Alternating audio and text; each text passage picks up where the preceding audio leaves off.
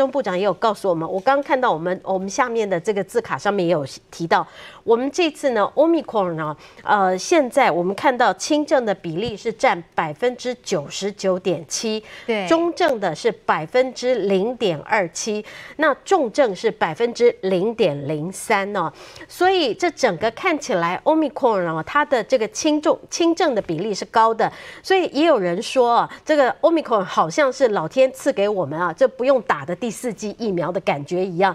但是呢，这个也有人说，这 Omicron 再怎么样得病总是不好嘛，所以我们还是要预防，疫苗打起来哦。那这个呃，当然更重要，口罩戴起来这是很重要。刚讲到快筛哦，我这边正好有一个药房的这个应该是药师朋友吧，他今天哦正好贴在他的药房门口。那他是怎么写的？他说快筛试剂哦，不是平安符，不会筛。不敢摔，你就不要买回去囤货哈。这个是真的，因为。大家知道这个快筛试剂啊，你有个角度。我看到林静怡医师啊，就林静怡委员，他的他他做的那个真的很标准。网络上也有一些耳鼻喉科的医师啊，他在教大家怎么做，真的很标准。可是有一些人呢，哇，那个一伸进去以后，就那个只剩大概零点五公分不到，随便啷啷哎哈，然后就出来，那那根快筛试剂就浪费掉啦。好不容易啦，啊，好不容易买到，然后就浪费掉了，真的是非常非常可惜的一件事情啊。所以。呃，刚才阿中部长也有讲，除非是你有必要，什么叫必要？你这你有跟这个确诊的人士哈有接触，然后你也确定说你有身体不舒服的地方，那你再去做快筛。然后你居隔了，你想要出门了，那你要去快筛去做阴性，这才要去快筛，不是说你今天高兴，我就今天早上来快筛一次，中午快筛一次，晚上快筛一次，那你囤再多的快筛试剂也不够用的，所以这是要提醒大家的第一点。然后我要再这个提醒大家第二点的是啊，这个就是台湾社交距距离的这个 app，那我现在拍照的下来是你如果在。Apple 的系统哦，那呃，你可以看到的 Apple 的 App Store 里面，你可以看到的，因为我手上没有那个 Android 系统的，你就可以去找到这样子的一个 App，你就可以去下载。那下载以后，你一打开，下载以后，你一打开，它是长成这个样子，是啊，那这个就是台湾社交距离，它会，你它上面有一个这个蓝蓝的那个框，上面显示十四，它是一个跑马。那它就是十五分钟之内，你如果比如说我跟赵豪，我们坐在比较近的地方，然后十五分钟，它就会记十五分钟啊。我们这个呃聚在一起的时间，我们这叫密切接触的时间是十五分钟啊。所以这个都是他自己会去帮我们统计，你不需要做任何的事情，那手机就会帮我们去做处理啊。有一些人说啊，我这样要开蓝牙是不是会很耗电？我要跟各位讲啊，我们手机开蓝牙啊，像你看。我的手机开蓝牙要充电，我的手机开蓝牙要跟我的这个 iPad 要连线，所以开蓝牙不会耗电的，大家不用担心啊。那只要你下载了这个 App，然后开了蓝牙，我觉得这个对于我们的健康是刚才除了说我们去打了疫苗，除了说我们戴上口罩，另外一个保障，这个保障是说它告诉我每天会提醒我，我有没有跟可能有确诊的人，我们的足迹重叠到，而且重叠到可能会对。我产生影响，那如果产生影响，我就提醒我自己，我有没有觉得不舒服？我如果哪熬哪熬腰腰腰，而且皮康尿尿，那我就就我可能就要去买个快筛的试剂来来测试看看。如果没有，那就没事。所以，我们在这边还是祝福大家都要平安，不要被一些的政治人物啊，什么软性封城啦，又再一次的封城秀吉啊。去年五月他们已经干过一次，今年五月再来一次啊。所以这。等一下再骂他。但是我要提醒大家，我们大家要放宽心，这一波我们一定能度过。对，这个戒慎不恐慌哦，这个面对疫情的态度。那当然呢，今天呢，台湾的这个本土病例飙破了万例，真的会有蛮多人很紧张，尤其居家隔离的民众是越来越多。所以财政部呢，昨天也是紧急拍板喽，因为下个月就是报税季了。目前政府已经决定全面延长报税的期限到六月底哦，这是适用于全部的民众的。好，提醒观众朋友可以特别来注意了。那我们看到，其实刚才不断的在讲这个快筛的部分，因为现在台湾买得到的快筛哦，真的都是捅鼻子啦。那现在有委员就呼吁说，哎，政府是不是可以放宽标准啊？进口国外这个价格更便宜，而且用起来，哎，是不是更方便的唾液快筛？好，这样子到底可不可以？我们稍微休息一下哦，等一下回来来听听乃鱼的看法。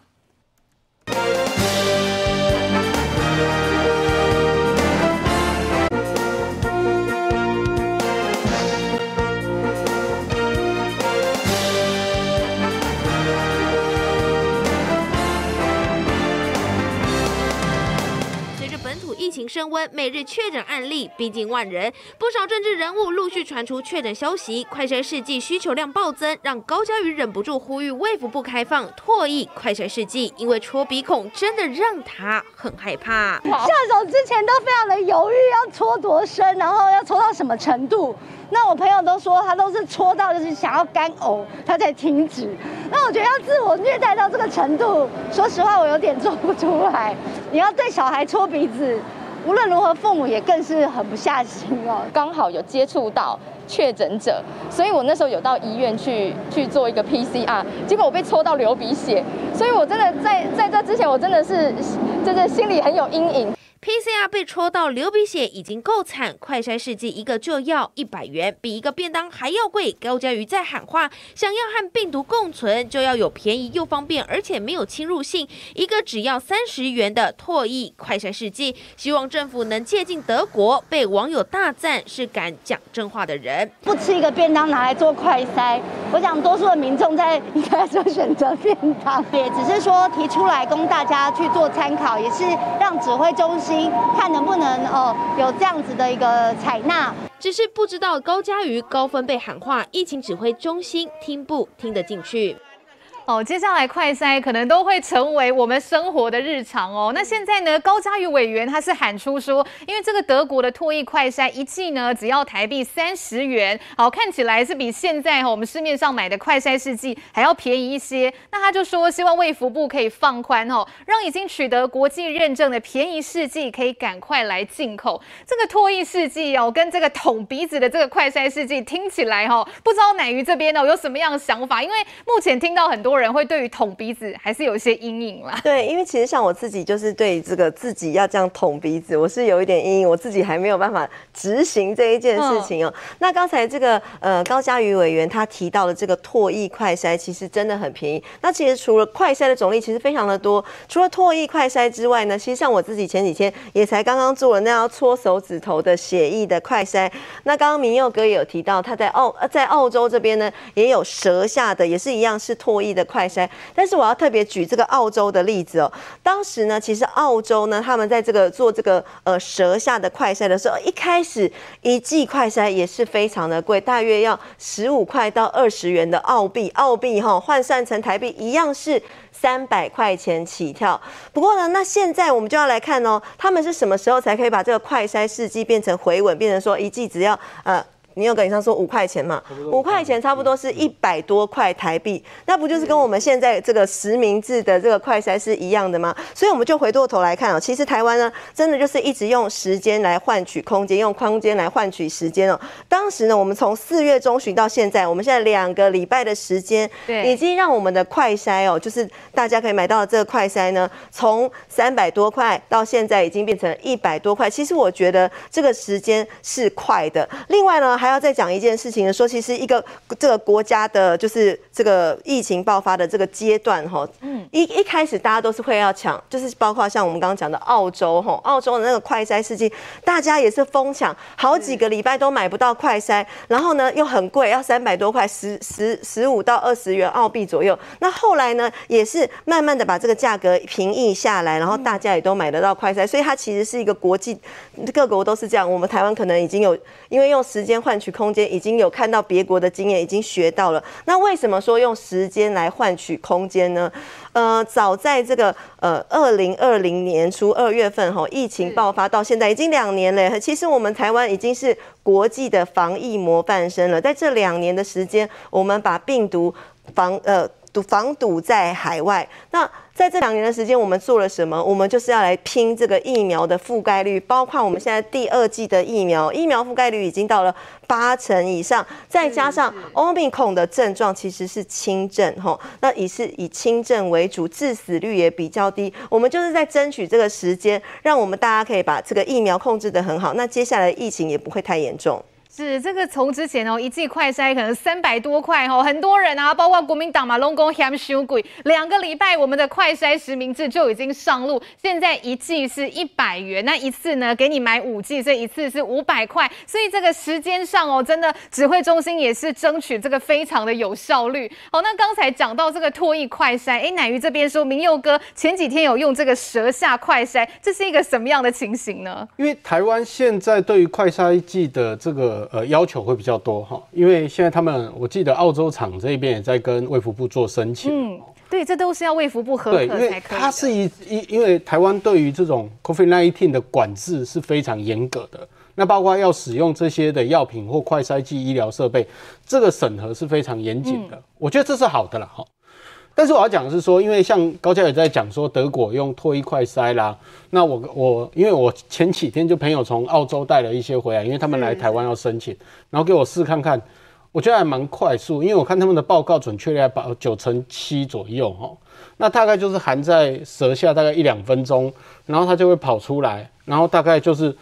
一条线就是安全嘛，嗯嗯，那所以我觉得这个方式是不错啦，因为啦，对，因为我们现在遇到一件事情，就像我们家有小朋友，因为小朋友现在因为要开放，全世界都一样了哈，就是大概六岁到十二岁，那我们家更小嘛，嗯，所以加上他们很容易就感冒，那你就会紧张啊，那你要去戳小朋友的鼻子的时候。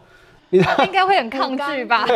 那那你自己也舍不得，真的把它搓那么大力啊，所以有可能。妈妈下不了手，对，我们家也是。对啊，因为我们家小朋友真的都还小，所以我在想说，高嘉瑜刚好提出这个东西是不错的一个 idea，或许卫福部可以去思考一下，说怎么样去跟这些厂商接触，然后然后让这些比较呃便利型的这种快筛方式哈，因为我觉得这个现在。呃，这一波哈，嗯，我觉得我们现在跟韩国一样，会走向跟它共存的一个状况的时候，反而是会有更多大量的心理因素要去安抚，啊，因为现在抢快筛的，你看，你去排队，其实我我刚刚你去排队，你感染的可能性更加高呢，啊，你何必靠嘞，对吧？你只要维持好那个社交生活，所以刚才小芳姐她提出一个东西，我觉得还蛮好用的，因为我看现在很多的公司也确实没有在用实名制，嗯，就台湾社交距离的 APP 哈，因为你看我其实很早就下载了，嘿，为什么？因为它每十五分钟算一次的时候，我大概你看一下，我这几天它就会告诉你说，哎，你没有被。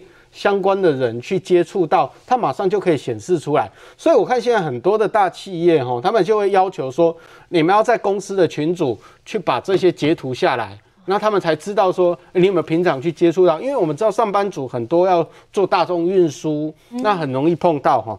但是我要讲的一件事情哦，我们在讲快筛剂的部分啦，我还是回到那个原点，我觉得心理因素还是最多啦。因为我还记得那时候我们口罩实名制的时候，系统也一度大宕机啊！你到现在，你到现在去药局看口罩，还是堆在那边啊。所以在一开始的管制哈，我这个不是一定要帮政府讲什么，可是这个是事实嘛。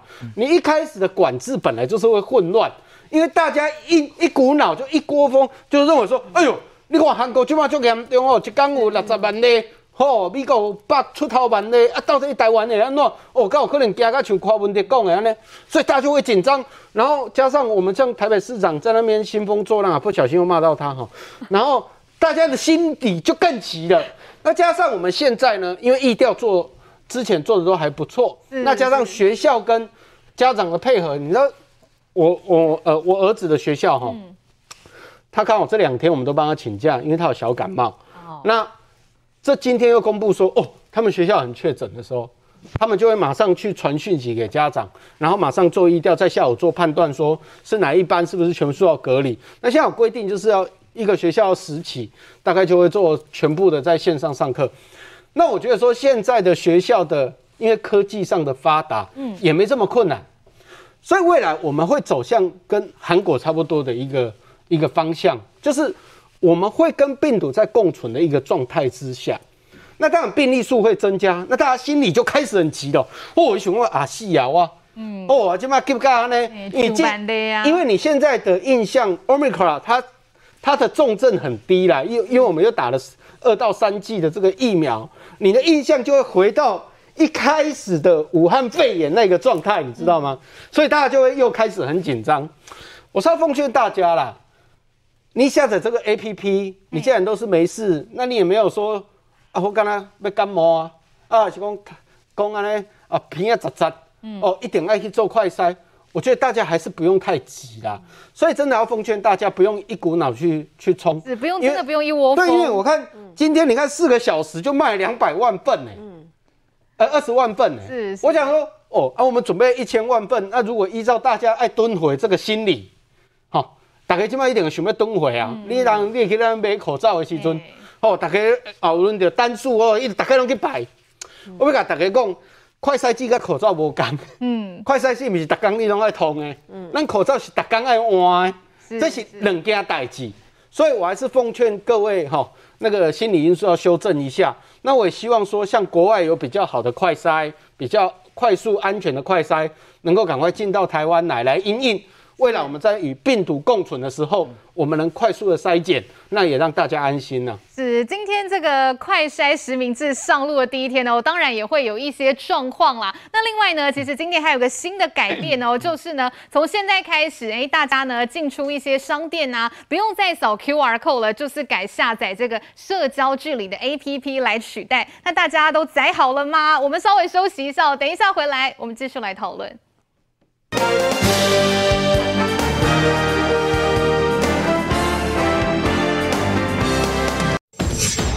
台湾最前线，改变你对政论。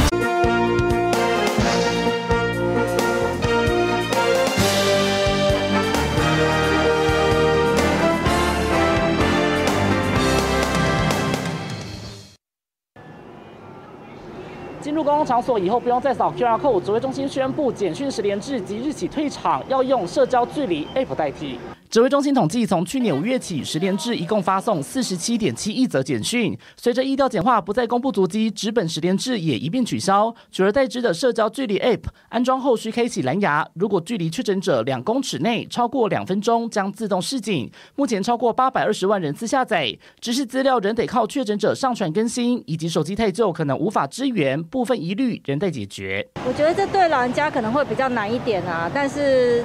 基本上，我觉得可能家里的小朋友应该也会协助他们去操作这个东西。觉得不管什么样的政策，对大家而言都大家都会有意见。那只是说，我觉得台湾已经控制的算还不错了。我觉得效果不大，没不太有意义了。已经流感化了嘛，就是按照流行性感冒那样处理就好了。支不支持社交距离 App，民众反应两极。有人就怕被框列隔离，影响下载意愿；而时常碰到不特定对象的餐饮业者，也担心病毒传播风险。要大家要慢慢去适应，这样就是会有一个转换期。觉得想要扫，还是扫一下会比较保护自己、保护他人。啊，就每次有聚会的时候，那大家就哦互相出示一下。哦，这个 app 哈，那大家用这个东西，这个来做一个打招呼哈，那大家比较安心。好，慢慢越多人越有，那参考的价值就越来越高。距离目标一千六百万人次下载还有一大段距离。指挥官陈忠强调，跳出警示并非代表属于密切接触者，但如果发现接触时间长，就要加强自身防护，监测健康状况。好，今天有两项新政策，第一个就是家用的快筛实名制上路了。那另外一项呢，就是大家呢都已经很习惯的这个简讯十连制，从今天开始要退场了哈。好，我们赶快先来请教赵豪委员。很多人说，哎、这个每天扫这个弄一点惯习惯习啊，哈，那突然改变要下载这个社交距离 APP，哎、有点不太习惯了哈。甚至有人刚才像玉慧姐也提到啊，很多网友可能会担心说，啊，我下载这个啊，是不是耗电又占空间，那长辈又不太会哈，有一些这个反应的意见，来委员这边我们怎么看呢？我我们呢，呃，在进入特定场所要扫那个 QR code 是过去这一年多来大家习惯了。我今天早上要坐飞机来台北，我要进机场的时候也习惯性拿手机出来，习惯动作了啦。我今天已经 没没办法。后来那位呃安全人员跟我说，他今天已经不用不用扫 QR code 了，就表示我们一个惯性的动作了。那我觉得每一项它的制度背后，当然有它的有一定，它有一个想法去推动嘛。我们当初之所以 QR code 是因为我们要做详细的疫调嘛，好，详细的疫调要通知你是不是有跟确诊者接触或进入哪一些场所，然后因为随着我们现在确诊人数的增加，确就因为要来做这件事情，大概呃它的实益性已经不大了哈，所以我们就改成那 app 的这样是算呃这样那提醒你是不是跟确诊者有这样的一个接触。我想每一件事情都有它的背后的一个想法了哈。那那当然每一件每一个制度的推动。也不一定每一个人，我确实没有错了。有人讲说这个老人呃年纪比较大的人，可能他使用的啊几率不高啊什么等等，但我我觉得这个还是要去克服了哈。这个克服就是说，包括家里，我相信有年比较年轻的呃家人，也应该去协助长者啊来做这样的一个一个使用哈。我们也希望说，因为目前是有八百五十几万的人已经下载这相关的 app，对吧？那我们希望说啊，多呃能够达到我们部长所说的一千六百万人次以上下载，那我相信那彼此对我们彼此的啊这个防护应该有会更加的好了哈。那也包括我们刚刚现在所提的，现在快筛啊快筛剂是今天呃实名制开始上路，其实我觉得这样的景象我们是似曾相识的。我觉得在一年多前我们口罩其实也是也是这样子的，但但是我觉得。快筛剂跟口罩还是有本质上的不一样了，因为你口罩如果没有口罩，真的很麻烦的，你也不能外出，你也不能坐车，什么都不行，都不用做，就是很麻烦嘛。所以，但呃，但是快筛剂它是一种检查作用的，然后它不是，它不是你每，它也呃，部长也说过了，不是每一天你都一定要用，是有在特殊的状况，你有疑虑的时候，有必要性的时候，或者你要解除居隔的时候，要要去用它。哦，所以这个本质上有有这样的差异性啊，这是第一个。那第二个就是说，好，现在难免一个制度刚推动的时候，第一天啊，有一些我们应该去改进的地方。好，包括我今天啊早上我在台北办公室也接到啊我们台东的乡成功的乡亲打来，哦，因为可能因为负荷太重，所以他们啊健保药局，因为我们比较偏远的地区，它健保而且第一个就不多，那第二个可能会因为他们人手不足，所以在推动上可能第一天没有办法那么顺利。好，那我们也跟。请卫福部能够来协助地方政府，哦，那不能够让他赶快的呃上呃上轨道哈？那那但是第一天难免会会比较哦，无论是塞车啊或等等这样的一个状况。但是根据以往我们这个呃推动口罩实名制的实名制的这样的一个经验来看，我相信这个呃这样子的状况应该。过几天可能也不用很久的时间，嗯、大家这个因为应该会慢慢慢慢的消退了。哈，那那至于呃我们呃高教育委员提到的，是不是用唾液的快筛？那那我相信卫福部应该会去做评估啦。哈，因为呃价格当然我们除了是我们考虑的这价格方便是我们考虑的因素之以外。准确还是会最重要的，不然你很方便，很方便，然后价格很低，但是准确性如果不不理想的话，那也不行。哦，所以这多方面我们要去做考虑。我相信卫福部会做一个整体上的考虑。对，准确度还是有待指挥中心来认定哦。那刚才大家在讲，指挥中心现在不断不断在推广的就是这一个台湾社交距离的 APP。那统计到目前为止，哈，全台湾大概是有八百多万人有下载。不过指挥中心的目标是要一千六百万人次哦，因为这个。东西吼，如果你下载的人次不够多，说真的，它所能够达到的实质效益也会很有限。那这个部分呢，我想赶快先来请教一下我们的少庭议员，为什么会推这个？就是因为其实从现在开始不太公布疫调足迹了，因为病例数太多，你再公布，说真的是马西，就是这个意义，这个资讯已经没有意义了。所以现在改推这个社交距离 APP，哎，可是很多观众朋友可能还是会觉得说啊，到底我下载这个我下面漏用，它到底可以告诉我什么样的资讯？这个的确推广这个是对于发现，如果有你是跟染疫的人有接触过，嗯，你可以赶快去测试一下，你自己是不是有接触过后也有没有被感染到嘛？知道自己风险啦，自己风险怎么样哈？所以我觉得已经进入到 Omicron 这个病毒株跟之前的病毒株是不一样，之前因为是重症居多，我们一定要做一个疫调。把它可能会传递出去的都要找出来做检验嘛，哈。那这一次就是希望说大家你尽量的，现在已经不做不去做这个实名制，不去做这个疫调了，那用这个方法辅助一下。嗯。但是无论怎么样哦，其实我今天早上看到大家在排这个快筛剂哦，让我想到，就像大家都讲到，大概古尼准你准在摆口罩修改啊，那我就感觉说大家是在排队啦，或争执哈，就是其实简单讲就是说。那你快筛剂就是不够了，我们的量就是不够，所以感觉讲我们的政府还是没有从过去口罩排队的经验下学到了一些教训哈。那毕竟其实你如果去看这个 Omicron 的这个病毒株，其实在国外其实比台湾早一点流行，甚至你想想看，为什么国外快筛剂会这么早就研发出来？因为他们当时他就知道说 Omicron 是轻症。那现在大家如果是像现在我们推以筛代隔，就是我们不再去隔离，但是我们用透过筛检的方法，你如果是阴性的，那你就阴性，那你这样基本上你就不是，你就没有什么样的病毒带源，或者是没有确诊嘛，你就可以恢复你的日常生活。所以这个快筛剂的确是非常需要。啊，因为台湾快筛剂就是不足啦，所以我觉得说指挥中心在这个部分毕竟还是没有超前部署哦。那甚至刚才大家有人讲到说用唾液的啦，用血液的啦，看来我们咱国家嘛是阿里可以增加对针对这几种。不同的快筛试剂，你该如何？要不要去验证它？要不要去核准它？还是都还一个还在未知数啊？像其实现在大家讲说，打开龙威公在成品康成品康打龙做跟丢。大家其实如果去看，其实我刚才在 Google 一个美国的一个网站，哦，这是美国一个网站，他就就在卖了，他就写的很清楚哦，他就写说，他现在只要到鼻子的零一点二公分就可以，不用到这里面。这又是一个新的技术，嗯，这都是经过他们的研发。然后甚至已经他们的 CDC、他们的卫福都已经认证过，表示说这个针对 Omicron 的防疫用以塞代隔，在国外行有已经行有一段时间了。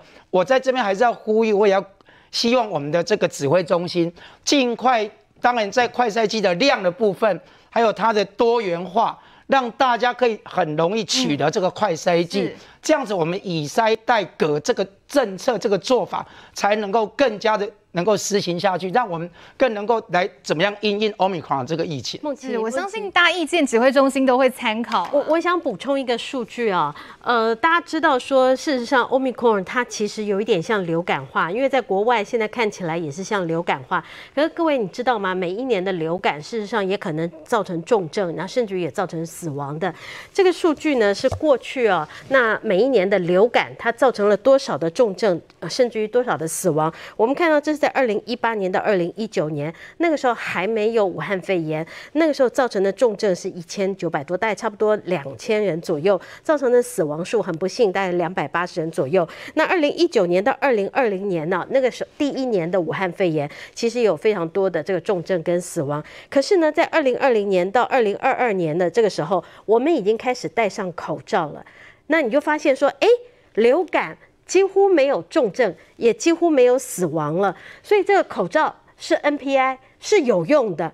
那如果说 Omicron 现在百分之九十九点七都是轻症的话，那同样同理可证，流感它跟这个 Omicron 其实非常接近。只要我们能够确保我们自己啊，不要到处去乱摸，我们口罩戴好。疫苗啊，这个要打好的话，我们有可能阻挡 Omicron，就像阻挡这个流感一样的，这个是有可能的。然后我很不幸的再跟各位讲一个消息是啊，因为今天有两例啊，这不幸过世的这个病例啊，这两例都没有打疫苗，他们没有打疫苗，我相信一定有非常非常多种的原因。如果啊，这个除非是医生提醒你，你的身体是不不适合打疫苗。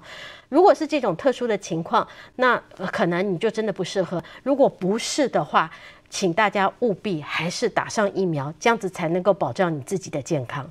是这个疫苗三剂，真的还是呼吁大家，如果身体状况一切 OK，跟医生讨论之后，医生也觉得合适的话，尽量三剂疫苗都来打好打满，来预防重症的情况。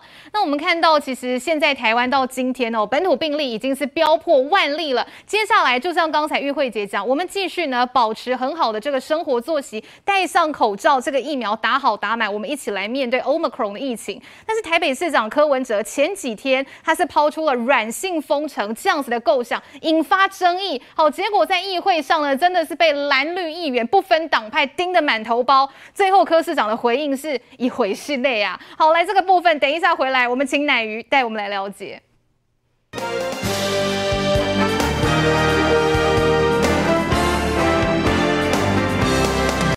台湾棒球赛最高规格。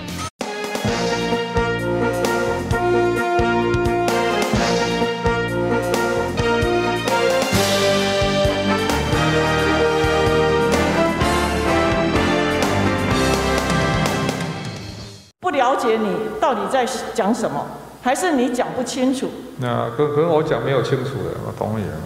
议员追问下，柯文哲终于松口道歉，却因为他周二抛出软性封城，但怎么做，外界雾煞煞。你的软封城这三个字代表的是什么意思啊？你不要到时候该软的不软，该硬的不硬啊！群聚吃饭要禁止。强调就是去年三级警戒的做法，但议员制作梗图调侃，柯 P 第一时间抛出议题时，发言人陈志涵被追问，强调暂无境内用考量。隔天副发言人再说是希望以自律取代他律，没想到柯 P 下午就推翻幕僚的说法，强调最严重时不排除停课境内用，说法变变变。市府先统一口径，嗯，不要一个市府给我们三个说法。这这三个说法都对。你觉得联一就有办法负担这些能量了？市长为什么不去问呢？不，如果数量在增加哈，恐怕另外一个方法就是快筛阳性就视同阳性了，不要再做了。被问到医院裁剪量能不足，柯文哲又抛出惊人之语，认为未来快筛阳性就可以直接代表确诊，减少医疗量能负担。不过现在更让人忧心的是台北市议会。那我现在呢，就是喉咙痛。那有点肌肉酸痛，其实都是轻微的症状，就像是一般的感冒一样。议员镜头前宣布自己确诊，但从沙哑声音、满脸倦容，看起来相当不舒服。其实从上周开始，无党籍议员黄玉芬就先宣布染疫，周二王敏生也确诊，周三换国民党的戴锡清，周四一早就连耿威都在脸书公布，光是北市议员就有四人确诊。今天我也确诊阳性，所幸我其他助理都是阴性。为了超前部署，我们从星期二开始就没有进议会上班，采取线上作业的模式。我现在正在居家隔离当中，所幸一切都好，并没有太多的症状。本土疫情遍地开花，北市府大楼日前才频传员工确诊，如今年市议会也跟着沦陷，这把火恐怕短时间内仍会继续蔓延。哦，疫情确实影响到越来越多人哦。可是我们台湾真的有必要走到封城这一步吗？先请乃瑜跟我们一起来看哦。柯市长前几天就说哈，必要的时候台北市不排除会软性封城哦。结果他喊出来之后，哎，一个市府给了大家三套不同的封城做法啦，被蓝绿议员在议会上的猛烈的批评。那最后柯市长呢，昨天呢才在面对议员的时候说啊，拍谁啦，是他没有讲清楚。不过呢，柯市长。自的意思是说，哈，这个跟去年六月三级警戒的做法差不多，餐厅停止内用，实施远距上课跟上班等等的。好，柯市长哦讲这个软性封城，说真的啦，他一讲出来，我想可能已经有一些民众已经赶快跑去超市要抢买了啦，这不就是引起恐慌吗？是。呃，软性封城到底是有多软啊？到底是多软？到底要也要讲清楚吗？而且我真的是奉劝哈，咖喱扣肯，奉劝柯市长，真的不要再自创新名词了，因为你的自你的新名词，连你跟你的团队都没有人搞懂哦。你说差不多是去年六月的做法，差不多是差多多，是这么多还是这么多啊？有，如果市政建设是可以差不多的哈，这种市长我来做应该也不会太差哈。那首先呢，我们要看到软性封城，他一开始是说哈，禁止餐厅内用啊，八大行业啊，什么大规模停课。可是马上哈，那我们刚刚有看到了这个呃陈志涵他也说哈，没有把餐厅内用纳入考量。后来呢又说要自律取代他律，哎，奇怪，我们现在不就是在自律取代他？啊、我们现在不自律吗？还要你说吗？那我来讲也可以呀、啊。那接下来呢，下午议会。报告又说类似差不多哈，去年六月类似差不多到底是什么哈？我真的是大家有听过薛丁格的猫吗哈？这个软性封城到底是在软 软性跟非软性，在这个有没有封城跟没有封城之间，这个让来回我都不知道到底是。呃，有封城还是没封城？是软还是硬？还是多软还是多硬？真的是没有人搞得清楚。而且这样一日三变，变来变去，真的是让民众无所适从。我到底要怎么样？到底要怎么做？这样的市长，有这样的市长吼，我相信台北市民真的是真的非常的无奈。而另外呢，这个软性封城其实也让民众。非常的恐慌，有很多人就开始啊囤这个泡面啊，这个囤这个呃米呀、啊，这边面啊什么之类的。然后呢，他这个时候开始了，他说：“抱歉哈，是我没有讲清楚。那你为什么一开始讲清楚？我觉得这这个很没有诚意啊！你一开始就不要差不多，吼，当市长可以差不多吗？我真的是不懂。那如果说你一开始就已经想好了，然后你不要再创新名词，真的不要再创新名词，不要再创新名词。”不要再创新名词了。而你一开始想清楚的话，你就不用道歉了。你这个道歉根本没有诚意嘛。以后你还是一样再创一个新名词，下一次你一样是再道歉说啊，我没有讲清楚。我觉得这个真的是超超级没有诚意的。然后再加上呢，其实在去年哦，他本来就已经要编了二十八亿的防疫预算呢，然后他最后哦，这个预算是被删除，为什么呢？他呢编了这个防疫预算之后，要自己来采买疫苗等等相关，就后来根本没有。办法执行嘛？可以见得说这个软性我都已经看得出来了。这个软性封城之后，一定又是没有办法执行，跟那个什么口罩贩卖机一样的概念。之前那个防疫预算就是编了这个预算，拜托拜托哈，议员哈，你们我们要编这个预算，大家然后到时候再来拜托议员，议员不好意思，我们这个没办法执行，你帮我们删掉这个预算。还有这种事情的，他呢？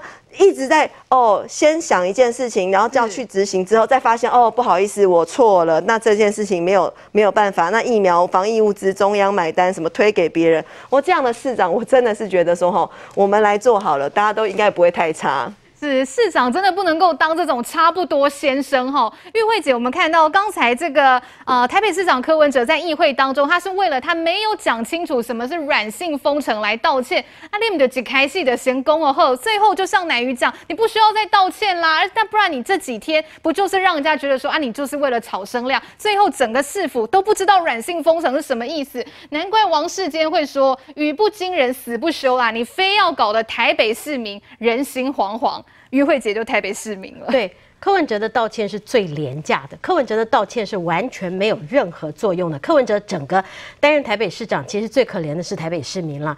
我觉得，其实让人愤怒的是啊，其实他这个所谓的软性封城，其实是在重蹈覆辙。我必须讲，去年的四月底五月初，各位现在可以去 Google 一下，去年的四月底五月初，台北市跟新北市就干过同样的蠢事。这个蠢事就是说要封城。那个时候还记得吗？四月二十六号的时候，台北市的清真寺曾经发生过华航的一个机师，然后这个当时确诊，那个时候是 Delta。那那个 Delta 那个时候就因为台北市的疫调做的迷迷冒冒，做的不清不楚，所以根本没有人知道说那个疫调到底是怎么回事。然后一路在五月份，后来才会扩大到华南市场，整个台北的疫情才大爆发，整个台湾北部的疫情在去年才会如此的严重，才会有八。八百多人不幸的这个过世，其实这笔账我们都还没跟柯文哲算嘞。他今年又以为我们大家是跟他一样的是大八七吗？那大家都忘记了吗？他今年又来一次什么软性封城，又来胡说八道一次。刚才乃瑜讲的那个二十八亿，大家还记得？他不要觉得我们大家记性不好，就他智商一五七，他觉得那二十八亿大家忘记他是要做什么吗？我告诉各位。当时是因为上海复兴卡住台湾，不让我们买 BNT，他编那个二十八亿是要买 BNT 用的，结果。谁叫你台北市买 BNT 二十八亿，你又能够买到多少 BNT？而且那个时候包括了台积电，包括了鸿海，包括了慈济，都已经出来画香供银贝贝啊！而且一人是买五百万剂，哪需要你台北市花那二十八万二十八亿去买？你也根本没门，你也买不到。然后现在他又说他要来这个呃什么软性封城，他整天胡说八道。然后他胡说八道，还有前几天他跟那个胡说八道的黄珊珊也是一样。他也讲了个七十九块钱的快筛，还记得吧？我们没有快筛试剂，他讲那个七十九块钱的快筛，说中央什么一百块钱的快筛不用，我七十九块钱的快筛我可以拿出来，拿出来啊，拿出来啊！嗯，谁给你七十九块钱的快筛？谁给你的？谁骗你的？还是你又被骗了？根本没有这回事，记者你去问啊。有没有这个东西？你有的话，谁报价给你？你讲出来嘛。没有就拿出来说嘴，你根本是让台北啊，这会让全台湾人是在乱的。然后呢，在中央讲三加四，为什么要三加四？是因为我们确诊的人越来越多，你把大家都居隔在家里的话，那整个台湾那不就跟上海一样，不就跟北京一样吗？他告诉你，他就是说，然后哇，我们什么？他自己被拘格的时候，他就说什么？哦，天下要大乱了！你拘格柯文哲居格人都出来了，台湾有大乱吗？没有，台湾并没有如他预期一样大乱。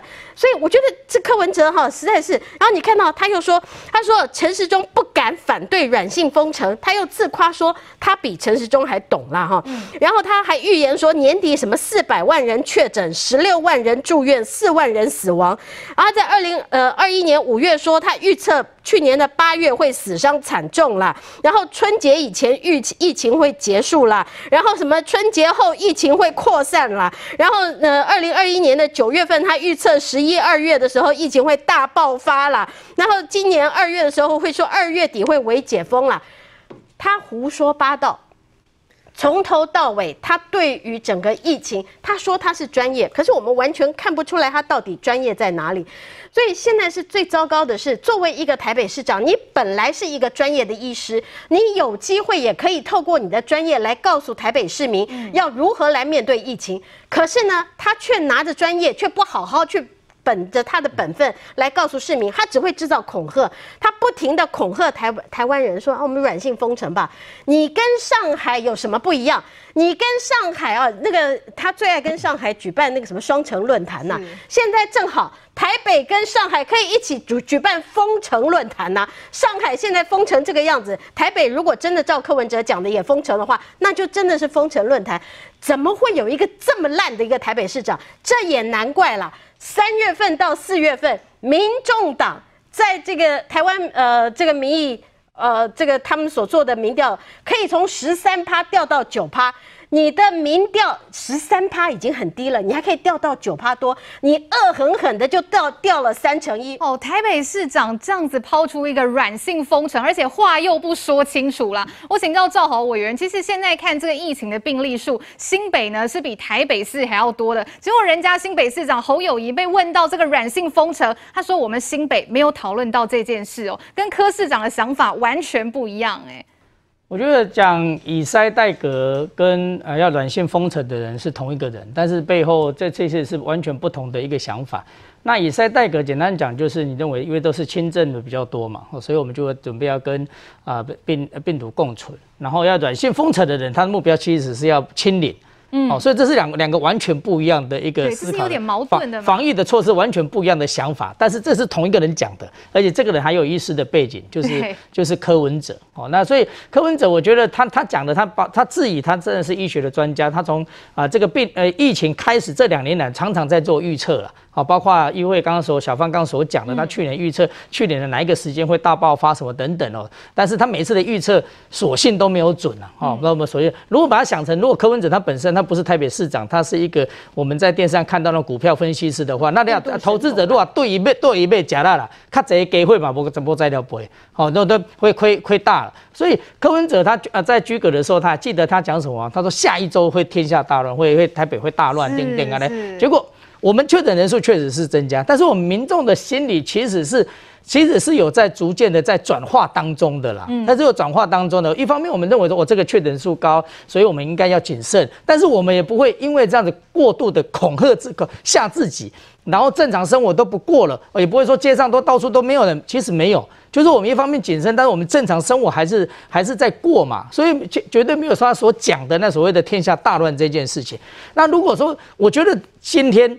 身为行政首长，他其实是台北市的防疫的指挥官嘛，但是他常常的他所抛出的话语，那都都是违我我认为都是违反他他我不认为他是所谓的无心之过了。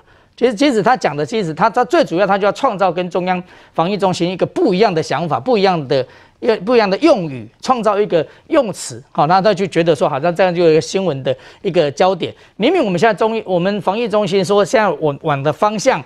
其实要强化我们的国民的心理、大众的心理，我们慢慢的要过渡到跟要跟其他国家一样，我们要慢慢的过渡到跟与病毒共存这件事情。但是这个过程当中，我们要重症清零，然后轻症我们要控管。其实我们的方向是非常的清楚的。但是他在这个时刻，他又抛出了这个软性封城。但是你问他什么叫做软性封城，其实讲半天讲半天，他的发言人跟他这讲的，大家也也都也都听也都听不懂，也不知道在讲什么。所以我觉得呃，柯文哲他做做这样子的说法，其实呃，他讲的天下大乱，那个乱，如果是有乱源的话，其实是来自于他的这样的这样口无遮拦的说辞的。我我不认，我认为身为一个呃台北市政府的台北市委防疫指挥官，哈、哦，他是这防疫中心，台北市的防疫中心的指挥官就是柯文哲了。但是柯文哲非但没有要稳定我们台北市民的这样的一个心情，嗯，不稳定防疫的一个脚步，反而常常常因为他的这样子口无遮拦的说法。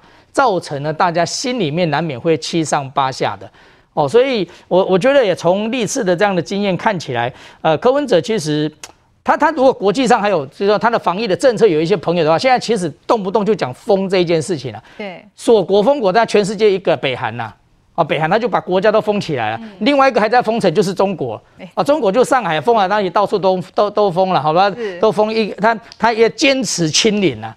那那我讲柯文哲讲的这个软性封城这件事情，嗯、其实他们应该可以在在这件事他们好好的去讨论一下，到底他们彼此有这样心得的交换了、啊。哦，那是仅止于他个人，我希望他不要因为他这样的发言扰乱我们全民的这样防疫的步骤。台北市哦，需要的是指挥官，应该不是预言家吧？针对这个软性封城这个议题，我们稍微休息一下，等一下回来继续来讨论。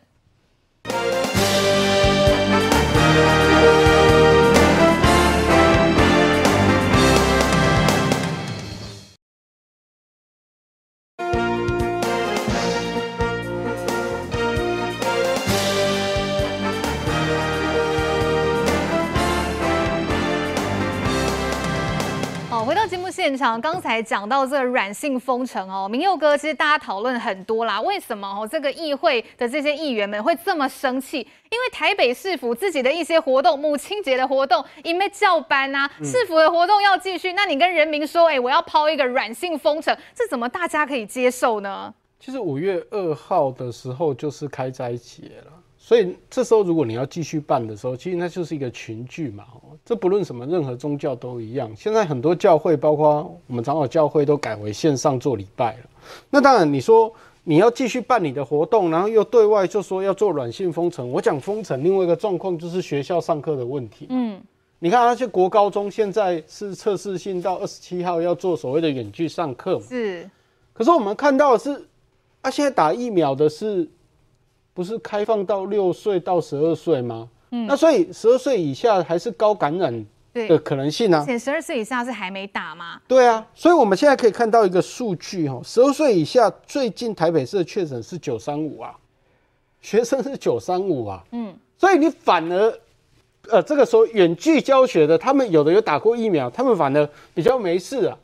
那结果十二岁以下的病例数竟然增加这么多哎，那我想问一下。柯市长，你的判断是对的吗？那时候还还嘲笑侯友宜，问他要不要跟，嗯，还好他没跟呢、欸，人家新北跟基隆都不要跟。对啊，所以你看台北市议会在质询柯文哲这些问题的时候，我看王世坚咨询他的时候，我觉得看得非常松快，你知道，跟他急送，因为我没看过一个市长哦，他真的是把所谓的封城这件事情看得这么轻忽，嗯，为什么呢？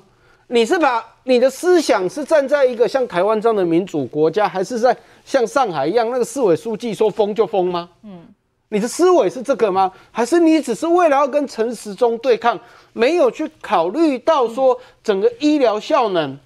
所以这些问题呢，我也反问一下柯市长啊，哈，你这么开心，你讲啊，我所谓的软性封城就是啊远距啦，什么科技要发达，远距上班呐，可是远距上班。那就是叫封城，为什么要叫软性封城呢？你这个问题不是一个很奇怪的事情，而且是告诉大家说，不，你这边封城哦，恁私人上班的拢袂使，啊，我办活动的拢会使来，嗯，啊，所以议员当然爱这里呀，对啊，所以当一个市长不是用一个这样，我觉得奶鱼就讲的不错，你开创一个名词，然后全部人都要跟，啊，你是每个人定义都不同，对，你讨个派系吗？你那时候记得。环南市场要施打，那时候疫苗效能不足的时候要施打，柯市长怎么做的、啊？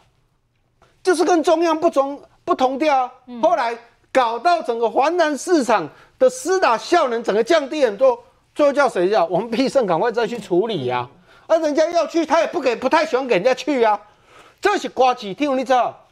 做医书是巧，我讲承认做医书的智商哦，一五八就管呢。但是我要讲的一件代志是，科学跟社会它是并存的东西呀、啊。嗯，你不能老是在你的科学数据上打转，没有去看到这个社会的效能。你讲这边做起来国家领导者是退还的，你知道？所以我认为说哈，柯市长现在要去思考一件事情：如果说十二岁以下的血统，他的这个感染还是这么高的时候，你要做什么样的应变呢？嗯，因为之前大家拿了什么两岁几岁出来做。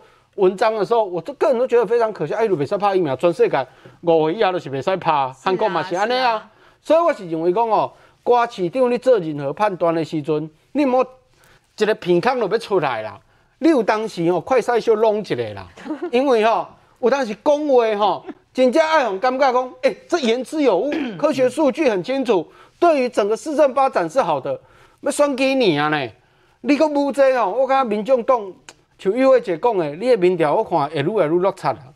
哦，这个科室防疫真的不止这个绿营口口没啦，国民党也无法认同哦。邵庭议员上次昨天这个游淑会在这个议会上的质询就说，哎，北市府去年哦原本编列二十八亿的这个防疫预算呢，结果最后哎为什么被删除了？这简直就是僵尸防疫呀！哦，为了这件事情，柯文哲昨天也说了哦，他错了啦，因为当时幕僚说防疫物资中央会买，这样听起来好像又是把狼给唔丢呢。来，少庭议员。我觉得柯文哲就是很喜欢创造一些声量了，然后好像那他被他陈时中比赛，那他就要跟他比赛嘛。他认为讲我是我嘛是唐一线的嘛，我还是首都的市长哈。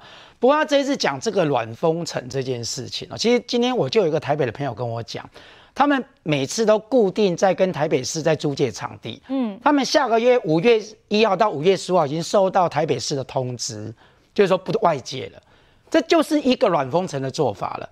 好，就比如说，他又回到过去那人就是禁止使用场地，然后呢，不让大家都不能够去做这些事情了。所以，但是我觉得刚才赵委员就已经讲过了哈，喊以筛代隔的也是柯文哲，对，喊软封城的也是柯文哲，龙喜一，这两个是矛盾的。如果你认为你柯文哲真的觉得说要以筛代隔，我们不要再做隔离，不要去做疫调，重者就是把它清零。大部分百分之九十九的这些人，我们就是要让用快筛的方法，让我们的生活上不要受到影响的话，你怎么又会喊出这个所谓的软封城呢？所以我觉得这不只只是一个他要在这个创造一些声量，其实我觉得他根本就是因为给你酸给你了。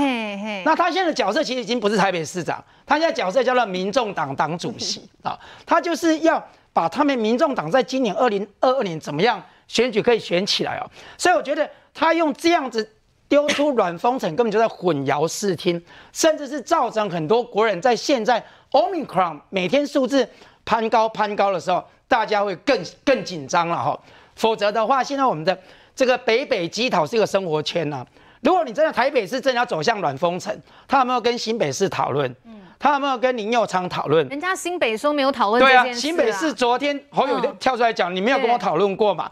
如果真的北北基以真的要做一个软封城的动作，你也至少先讨论完嘛。嗯，你讨论说到底，如果真的一旦要用软封城这个策略的话，我们四个一个共同生活圈怎么来做？完全没有，所以就大家更加明显发现说，柯文哲他就是在刷声量，他就是故意要跟中央的防疫指挥中心作对。那，他就是讲说，我就丢一个名词出来，所以今天难怪嘛，他在台北市议会被人家骂爆了，人家问他什么，完全答不出来，完全没有准备，完全你要怎么软风声，完全不知道啊、那这个话讲回来，为什么我们现在各个县市好像各有各的调？我觉得我们中央哈、对于 Omicron，就是现在这个这段时间，到底我们的指示应该怎么做？轻症该怎么做？到底我们三家是确实该怎么执行？我觉得中央还是要加把劲哦，不能够像陈松部长讲的，哎，要怎么办？丢钥匙下去就好。那这是什么样的防疫动作？对，我们要一个很清楚的。你如果轻症了，你在家，你说什么一人一室最好有卫浴，那也不是每个人家里都有一个独立的卫浴或者一人一室嘛。所以我觉得中央防疫指挥中要加油，你要把真正在。对于轻症用快筛的方法的时候，毕竟百分之九十九点多人都是轻症或无症状。那你真的被被确诊或者是接触的时候，到你的 SOP 是什么？你的指引是什么？中央还是要把它定得清楚，不要让所有地方县市首长自己去定自己要做的方法。那各个县这边一国多制，那这样。人民更不知道我该怎么做，所以我觉得这一点，我希望城市中要加油，中央防疫指挥中心也要加油。这个防疫的事情哦，应该是中央地方要团结，不是中央跟地方好像在比赛一样哦。柯文哲现在看起来就像是个大预言家，不断的预言说五月中啦，这个五月十八号可能台北市光是台北市一个市单日就要破五十万。现在是确诊数化撸管的撸牙吗？好，这段话被阿中部长回酸哦，说如果真的是这样，那破就破了世界纪录了。等一下回来，我们再麻烦赵豪委员来帮我们补充。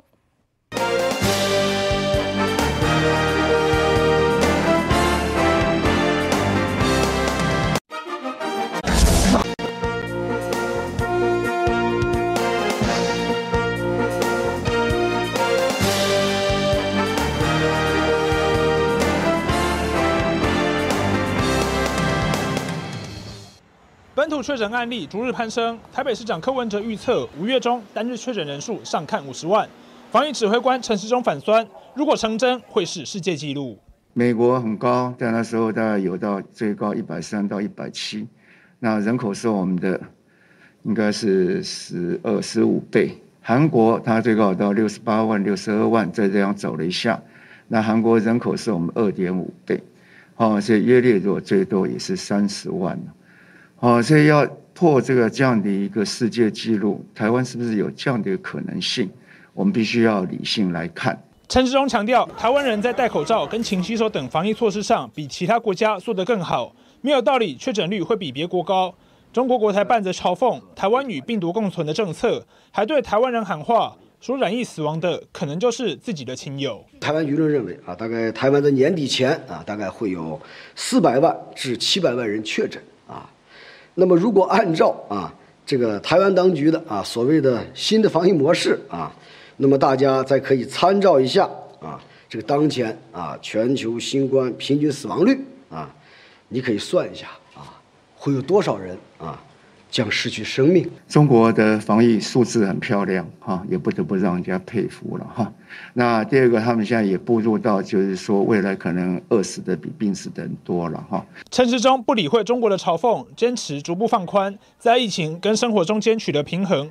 毕竟中国为了动态清零，在上海进行封城，给人民带来的冲击甚至超过染疫，就是最真实的负面示范。哦，中国不知道是拿什么条件来嘲笑我们台湾的防疫哦。不过呢，我们先回过头来看到的是台北市长柯文哲不断的预言再预言，而且每天哦这个数据都是往上攀升。综合委员，我们看到这个柯市长说，五月七号哦，这个台北市单日可能就会新增一万例，到五月十八号有可能就冲破五十万例了。好，那我们看到阿中部长听到这样子的预测啦，是蛮这个心平气和的回应说，哈，我们台湾要破。世界纪录，甘姆科林，这个隔壁的南韩最高单日全国六十多万例，换算成台湾最高可能是落在三十万例，这个是台湾全国最高三十万例。而柯市长刚才讲的是台北市单日就破五十万呢，甘姆科林。我觉得我要理解柯文哲，其实我们要看他一路一路上一个脉络的发言哦，比如说。他评论到，就是说他的软性封城这件事情，他说啊，陈时中也不敢反对他，他懂得也没有比我多。他讲到他说陈时中了哈，陈时中懂得也没有比柯文哲柯文哲多，没有比他自己多。其实我要发现，他其实他一套的逻辑里面，其实他就认为说，他懂得会比在医学这个防疫部分，他懂得比陈时中多。但是这一件事情其实是没有办法被证明的，因为陈时中就是卫福部部长嘛。那我我有一件事我们敢断言嘛。柯文哲以后的政治路途我们不知道，不过他一定不会是我们的卫福部部长嘛，所以他根本就没有办法说我们明天换他去当卫福部长，然后帮他表现，所以不可能。他讲的那件事情是根本没有办法被证明的，所以他所提的一件事情的时候，那我们现在这样子啊，就是说。其实柯文哲不要那么在意，我真的是劝他不要那么在意陈时中啦。嗯，因为陈时中防疫不是陈时中啊，也不是陈陈时中没有错啦，他不是台大医科啦，人家有没有说他是台大医科的啊？啊，不过防疫的措施也不是陈时中一个人在家像柯文哲一样在家想一想，明天就宣布嘛。有一个防疫的专家小组，大家会做多方的评估，然后做一个决定，由陈时中代表这样的防疫呃呃决策对外发言。所以他其实不要那么在，我真的是劝他不要那么在意陈时中，把陈时中从他的心中拿走，他或许生活会快乐一点，品质也会好一点。因因为一个人是哪一个大学毕业是固定的，那我们应该忘记过去的那一段，那个只是我们人生想过，我们是人生中的一段记忆而已。那我们每每天应该活在当下，这个才是我们最重最重重要一件事情。那柯文哲市长是。当然他，他他的年年纪比我们大啦，那真的是以前大学联考成绩也都比我们好。嗯、但是我真的是劝他，真的是不要再跟个人，他去跟陈时中做比较。是，而且再一次提醒他，陈时中部长所做的防疫政策不是他一个人想出来的，是一个团队，一个专家所想出来的。所以我们要评论一件事情，我们要站在理性去做嘛。柯文哲市长说，五月十八号就可能会到达。五十万例，他讲的五十万例，我们的理解是讲台北啊，哈。如果这样，那陈松部长就说，我们要讲这个数字，不是提出一个很害人的数字而已嘛？因为五月十八号会发生什么事情，没有人知道。但是我们要在今天，我们在四月底要预预测五月十八号的事情，那我们就要基于理性来讨论嘛。什么叫理性来讨论？那就像世界各国有一些数字可以让我们参考嘛。嗯部长讲的好啊，韩国的人口数是我们的二点多倍，二点五倍左右嘛，二点二点五倍左右，他们的最高峰是六十八万左右啊。嗯、啊，如果这样换算出来，我们全国那可能，我们希望不要这样。那如果最最最这样的最高的峰也最高峰也是差不多三十，全国它要三十万左右。嗯、所以你要提出一个光台北市就有可能五十万例的这一件事情的时候，那你总要一个理性的推估。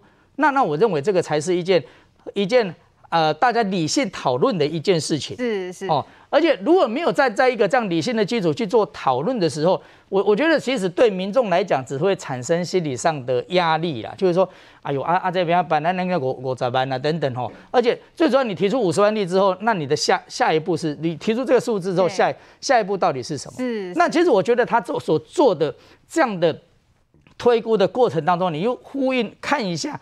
马晓光所讲的，马马晓光他这样讲，就是说台湾这个呃舆，我不知道他讲的舆论是是是哪一个舆论啊？我不知道台湾的舆论，他说 以台湾的舆论，所以有四百到七百万人会会确诊啊等等。那那我我我我觉得实在中国到底是他是用哪一个角度来去评论台湾的防疫哈？当全世界各国目前都走向。逐渐开放，甚至有些国家已经是完全开放了。嗯，比如说加拿大，比如说英国和韩国，其实他们都完全开放了。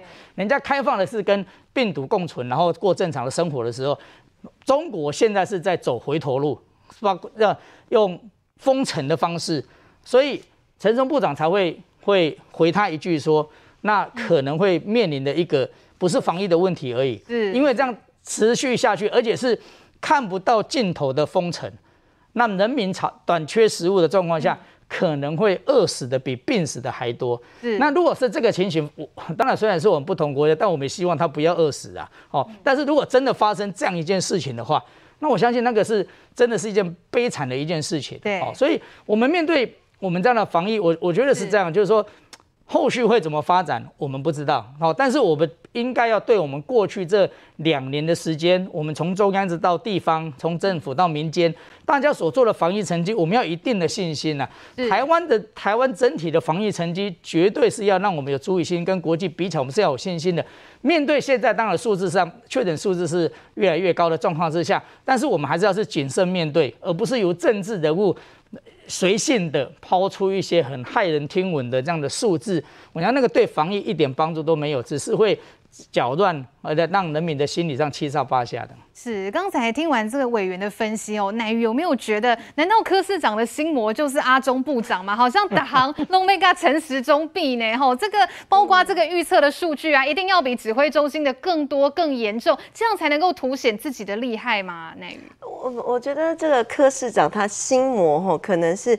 不只是阿中部长，还有可能阿中部长的学历哈，没有念台大医学院哈，没有台大医学院毕业都不可以哈，所以我们都可能都不行了哈。拍谁哈？拍谁哈？柯市长。但是呢，呃，我也要说哈，不只是台北市的市民朋友，那其实新北市的市民朋友在这个防疫的路上面，可能也走得非常的孤单。怎么说呢？呃，柯文哲哦，他就是这个。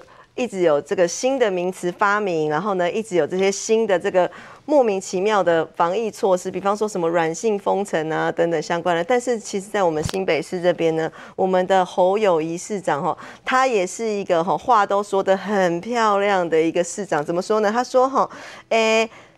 这个没有要软性封城，他跟柯文柯文哲有讨论，他没有讨论过这件事情。他说：“吼，视疫情适时处理。”我觉得这一句话是废话啊！我们现在不是每一天都是视疫情的状况适时的处理吗？他还讲了一句，他说：“要做好防疫工作，让民众。”安全和安心，可是我都没有觉得很安全，也没有觉得很安心啊！那、啊、你什么时候做好了防疫工作？吼，其实前几天呢，我在我的脸书的粉砖收到了一个私讯，这个私讯是谁私讯给我的呢？嗯、就是那个呃两离世的两岁男童的爸爸，他私讯给我。我觉得我看到那个讯息的时候，我在那个行程的车程之中，我看着手机哈，我哭诶、欸。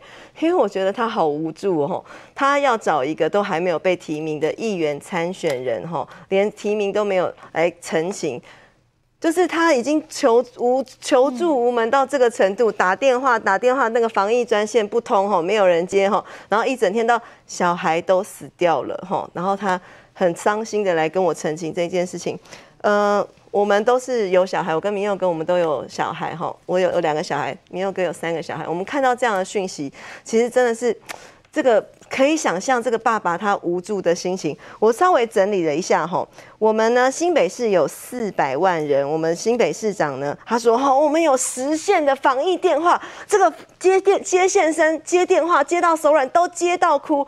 我觉得我们的这个，我们新北市哈有四百万人口，假设四百万人口哈，实线电话一线电话要负责四十万人，这个人还不接到手软，还不接到哭。你这一位市长，你血汗我们市府的员工哈，你还敢把这个这一件事情拿出来说谁？你是血汗市长哎，你血汗我们新北市府的员工，而且我们新北市这么大哈，这么多员工就没有人来接电话，你一定要血汗这十个员工来接这实线电话，害他们接到哭，然后还要消费他们讲出。来吗？我真的是觉得非常的夸张哈。那我们刚才少廷议员也有提到说，我们是北北基生活圈，我们就来比较一下哈，北北基对不对？好，我们先来看基隆哈，基隆的数字呢哈。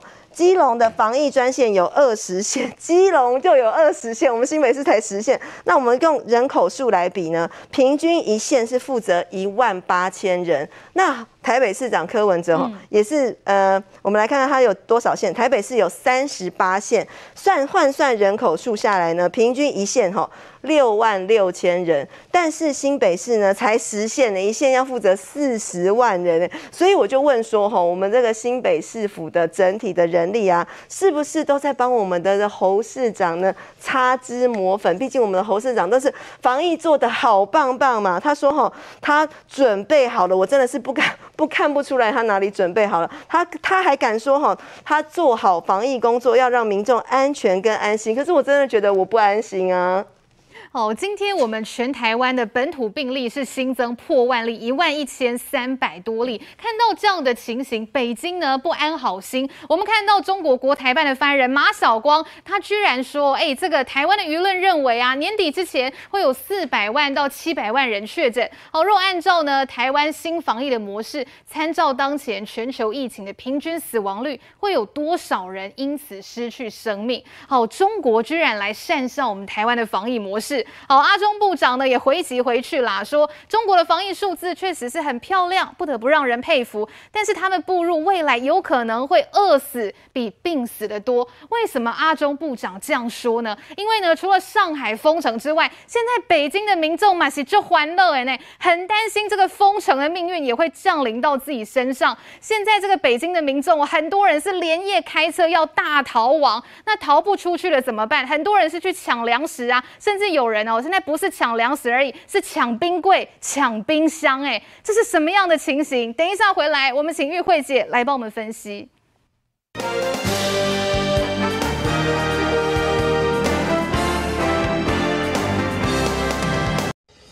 度提到。哦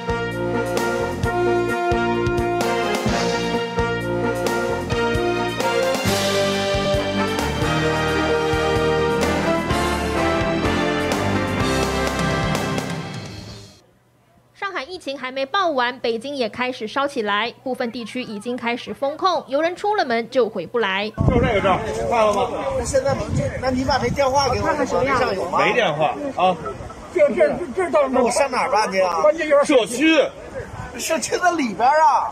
北京日前宣布十个区大规模核酸检测，当局也要求居民非必要不离京，还传出通往河北、山西的公路已经被封锁。回家，回家，我们要回家，回家，回家。没有负责人，你啥也没有，你打架了。所有的汽车都打算逃离，但是警车早就封上了，走不了了。还有小学生背着书包要逃跑的。超市出现抢购潮，网络上还有上海人好心教北京人怎样囤粮，而民众囤的不只是粮食，还有冰箱。像家电电商苏宁易购，一天就卖出平时一个月的数量。镜头转到上海，由于确诊居高不下，当局开始把隔离给外包，一些核酸检测呈阴性的人被转送杭州，不料引发杭州人恐慌，开始往外逃。你看看啦，好多人往外逃啊！问题是你逃出去了嘛，也不让你来是吧？杭州也没听到封城呢，他们疯狂的购物逃跑都是很厉害的。上海的非正常死亡的情况太多了，封得死死的，造成了很多次生灾害。呃，人家杭州看了都吓死了。讽刺的是，杭州自己的疫情也再次升温，跟上海一样，开始把居民送去外地隔离。盐山村呢几百个人全部拉到温州去隔离。有的人拉到温州去了，大概我们拉到宁波。眼见再烧下去，可能连杭州亚运都得停办。当局最新宣布核酸检测常态化，居民每四十八小时就要筛一次，才能进公共场所和搭乘大众运输。另外，同属浙江的义乌也因为验出三例本土病例，宣布所有社区进入封闭式管理。然而，义乌是中国小商品经济中心，也是网络电商第一重镇，恐进一步冲击全球供应链。在上海封城之后，下一个封的有可能会是天子脚下的北京吗？北京现在的状况是怎么样哦？北京的疫情升温，现在他们不断在扩大核酸检测的范围，而部分呢疫情比较严重的重灾区，像是朝阳区，他们已经实施部分的封控了。那我们刚才看到，其实很多画面都很混乱哦。像月慧姐，我们看到这个北京的民众呢，除了这个抢着要囤货之外，现在也抢着要买冰柜、冰箱，哎，他们。那边的业者说，现在一天卖的量是过去一个月的数量，哎。是呃，我们其实我我这几天看到 CNN 呢，CNN 因为有一位记者他被困在上海啊，那呃他就回答了说，为什么其实呃这个上海被封城到现在，上海市民最无法忍受的是盼不到个尽头啊。那因为你整天呃，因为他们其实是三月底开始所谓的动态封城，一开始是鸳鸯锅式的封城，后来是整锅封，现在又是像宾士锅一样的这个封城。可是呢，不管是哪一种封城，其实都是封城。就是大家都出不去，然后每一天呢都是动态的，不停的叫你出来做 PCR，所以现在你到哪都不能去，这是现在上海是最大的问题。所以我们刚在影片里面看到啊，就封城你出不了家，你。到哪里都没有办法去，那所以有人因此而受不了那个压力，他就选择一棵树上吊了。所以刚刚有人看到是把那个树啊，就把它放下来。还有呢，你可以看到大白动用暴力过肩摔，把一个老人后脑摔到地上，就那个老人当场就就不动了，就就死掉了。所以这个都是上海的乱象。可是现在呢，同样的乱象现在已经到北京了。这个我相信啊，各位看。这一个人呢，我是在他的推特上面发现的。是这个人是谁？刘星。刘星是谁？相信啊，各位你可以看到，刘星这个是中国非常有名的，就很会跟人家吵架的一位啊。这个中国的媒体的主播，女主播，英文可好的嘞，她的外文可好的嘞。然后他就说：“哇，现在是北京的时刻了，那我们已经准备好了。我们准备好什么呢？你看看各下面这四张照片，抢空，全部都是空的。”一样都不剩，一样都不剩。然后他告诉你说：“来，我们现在要来准备，这是北京啊最最艰困的时刻，这是过去两年他没有见过的。那这是北京哦，那上海其实是一个国际大城市，所以国际大城市有非常多的外国人被封在里面，所以这也是为什么上海的情况会被这个全世界看到。那过去中国也是用同样的手法来封城，那但是因为过去呃同样的手法封城，它可以阻断网络，让这些的这个影片没有办法上传到全世界。可是上海已经被全世界看到，现在更不得了，现在是天子脚下的这个北京要封城，可是中国的态度是什么？给各位看。中国的外交部说的哈，那外交部的发言人汪文斌说，他说中国是啊，这个防疫是以最小的代价实现了最大的防控效果，最大限度了减少的疫情对于经济社会发展的影响。然后呢，他说得到了中国人民的高度认可跟拥护。这是中国外交部说的，然后再看这个，这个也是很好玩。这是中国日报哈，这个是在网络上面，他他怎么说的？汪文斌也是汪文斌讲，他说中国的部分城市采取的防控措施对生活产生了一些影响，这在任何国家都可能发生。哎，没有哦，现在全世界只有你中国，你不要牵拖别人哦。他说中国不管是面对 Delta 也好，呃，面对 Omicron 都不会躺平，然后他们呢还会为世界做更大的贡献。可是呢？哇，汪文斌讲了这么一大堆的话，下面的确有一些评论呐，有三千多则的评论，可是评论清空，他不让你看到，他全部把它盖住，不让你看。竟然评论这么精彩，竟然得到 这个中国这么大规模的一个回应，你干嘛不敢把评论给大家看到？所以这个其实就看到了中国心里有鬼。那中国心里有鬼，还有一份的这个数字，也可以从啊，CNN 他们最近呢，他们其实是看到中国外资。逃离中国外资撤离，从这一点你可以看到中国现在的经济硬着陆一个非常惨烈的一个状态。那呃，CNN 就说，他说中国在三月份总共流失的外资啊，那呃，在三月份总共有一百七十五亿。美元一百七十五亿，那这是根据哦，他有两个来源。他说，第一个查证来源是美国的国际金融协会。那他说这个是要空前的，从来没有流失流失这么多，创下了历史新高。因为在三月份，总共中国的国债被外资卖超，卖了一百一十二亿的债券。股票卖了六十三亿，就外资浪杠了，赶快跑了。那中国的政府的资料，它也 echo 这个数字，这是中国的国债登记结算公司，它二月份呢，外资减持的部位是三百五十亿的人民币，那在三月份减持了五百二十亿。那为什么会这样子减持？因为这减持的部位是非常非常大，当然有原因呢。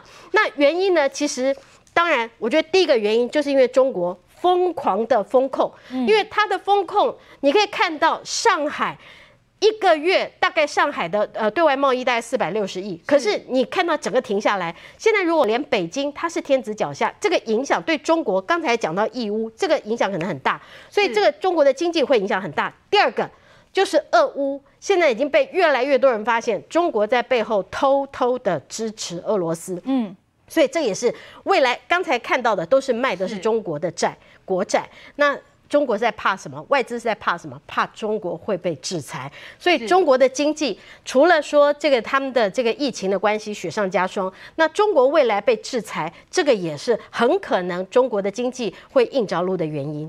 好，现在习近平到底是面对到什么样的危机？哈，明佑哥怎么看？为什么中国北京也好，上海也好，就是坚持要动态清零？问题是他们应该也明白，这完全做不到啦。北京十一区在这几天已经大概去核酸检验了三次吼，每一户，所以你可以看到，其实它内部的问题是非常严重。我们现在看到只是看到民众在囤粮而已，在抢物资哎，可事实上内部的疫情严重性为什么要封小区这种事情？